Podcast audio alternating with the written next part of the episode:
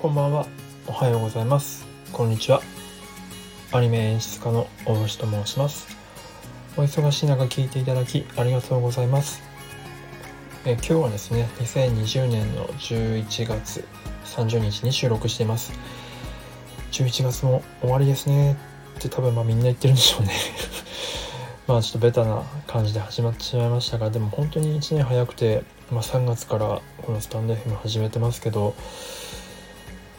まあ、半年ちょっとですかね経ちましたね、まあ、残り1ヶ月もちょっと頑張って頑張っていくというか、まあ、楽しんでやっていきたいと思っております。もしよければお付き合いください。で今日はですねこの配信はあのまあ、毎朝僕がやっているおいしの朝活牛活の、えフィルムスタディのまとめ配信をしていきたいと思います。まあ、フィルムスタディっていうのは、まあ、あの好きな映画とかアニメのですね、えー、シーンを抜粋してきてそこのシーンを実際に書き起こしながらどういった意図でその監督がその映像を作ってるのかみたいなことをですね、まあ、探っていく、まあ、クリエイター目線でちょっと映画を見る視点をちょっと養えるワークショップかなと思っておりまして、まあ、僕は演出をやっていますので、ま、日々のアウトプットプラスなんかそういった知見を皆さんにシェアできたらなと思ってやっております。まあ、そんな中でですね今日は、うんと「マネーボール」っていう映画をですね題材に選ばせていただきました。確か2012年の映画なのでもう78年前になるんですよねってまたあっという間ですね、まあ、僕はブロッド・ピットが大好きなので、まあ、主演がねブロッド・ピットやってますので、まあ、当然見に行ったんですけれども当時。これちょっとハマりすぎちゃって僕多分劇場で8回ぐらい見てるんですよね映画館で。当時。であのネットフリックスでも配信してるのであの多分50回以上は見てるはずですね。まあでも実はフィルムスタディをしたことがなかったんですよ。っていうのも何て言うんでしょうね。なかなか言語化できないんですよ。こんだけハマった理由が。なのでちょっとあんまりフィルムスタディをする気になれなかったんですけどちょっと今回はですね今昨日まで結構ノート記事とかで結構頭使ってたのであのちょっと休憩がてら自分の好きな映画をやってみることとしてマネーボールをやってみました。で興味ある方はですね僕がやったフィルムスタディの画像がですね、えっと、Google フォトのリンク概要欄に貼ってますので、えー、見れるかと思いますので僕が書いたものと参考にした画像を見ていただければよりわかるんじゃないかなと思います。で10枚ちょっとぐらい書いたんですけどまあ、これ見て方はですね、あのー、お分かりになると思うんですけどめちゃくちゃ被写界深度が最初とが多いんですよ。被写界深度っていうのは何て言うんでしょうねボケピントが合っているところがのレンジがすごく狭くて、えー、それの奥とか手前がものすごくボケてるみたいなそんな感じの印象の、えー、カットです。すごくブラッド・ピットこれでもかってぐらいアップで撮ったりとかするんですよね。僕はブラッド・ピット好きなんで大好物なんですけど、うんと まあ、なんでそれをやってるのかっていうのをちょっと今回結構頑張って深掘ってみたんですよ。うん、でアニメでも結構最近、まあ、京都アニメーションさん、まあ、軽音以降軽音じゃないな、うんといつからだろう。うん声の形とか、まあ、響けユーフォニアムとか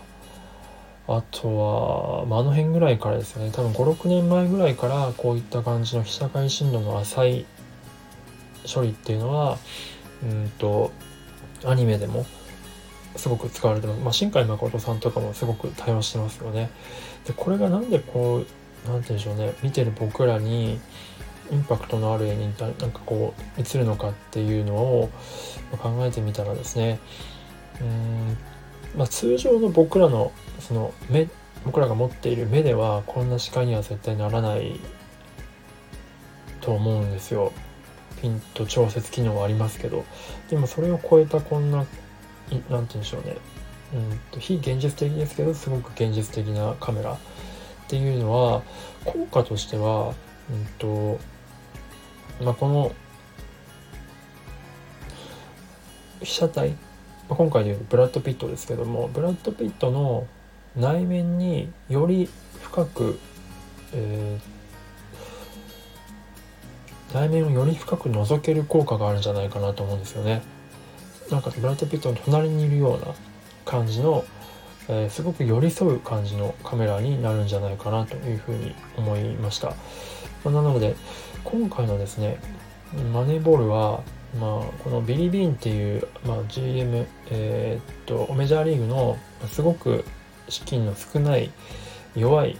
球団弱いっていうか、まあ、資金の少ない球団のジェネラルマネージャーのビリビーンを、えー、ブラッド・ピットが演じてるんですけど、まあ、実際のビリビーンはどうかわからないんですけど少なくともこの映画から映画で描かれるビリビーンっていうのはものすごく孤独な人なんですよ。で、まあ、唯一バディ的な、えーとまあ、若い、えーまあ、彼のアシスタントみたいなキャラクターがいるんですけど、まあ、その人とは、まあ、結構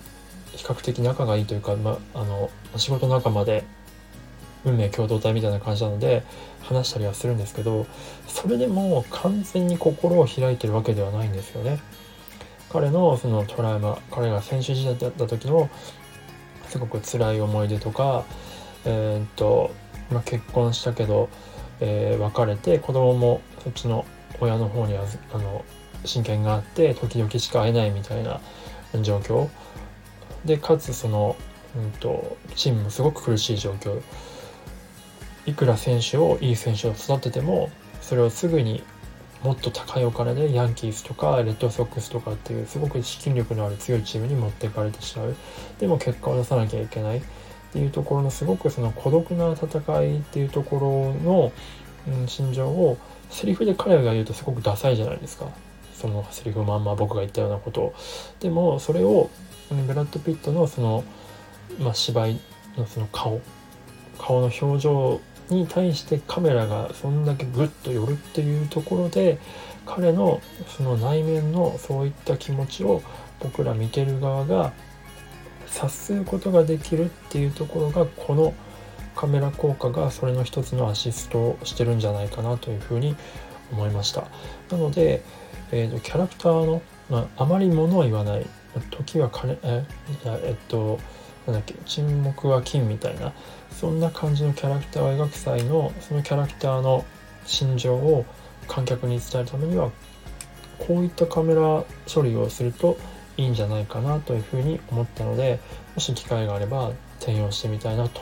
思っております。まあ、そういった感じでねあのもしそういった被写界深度の浅い、えー、カメラを使っている作品を見かけたらちょっとどういった意図でそれが、うん、使われてるのかっていうのをちょっと見てみると面白いかもしれません。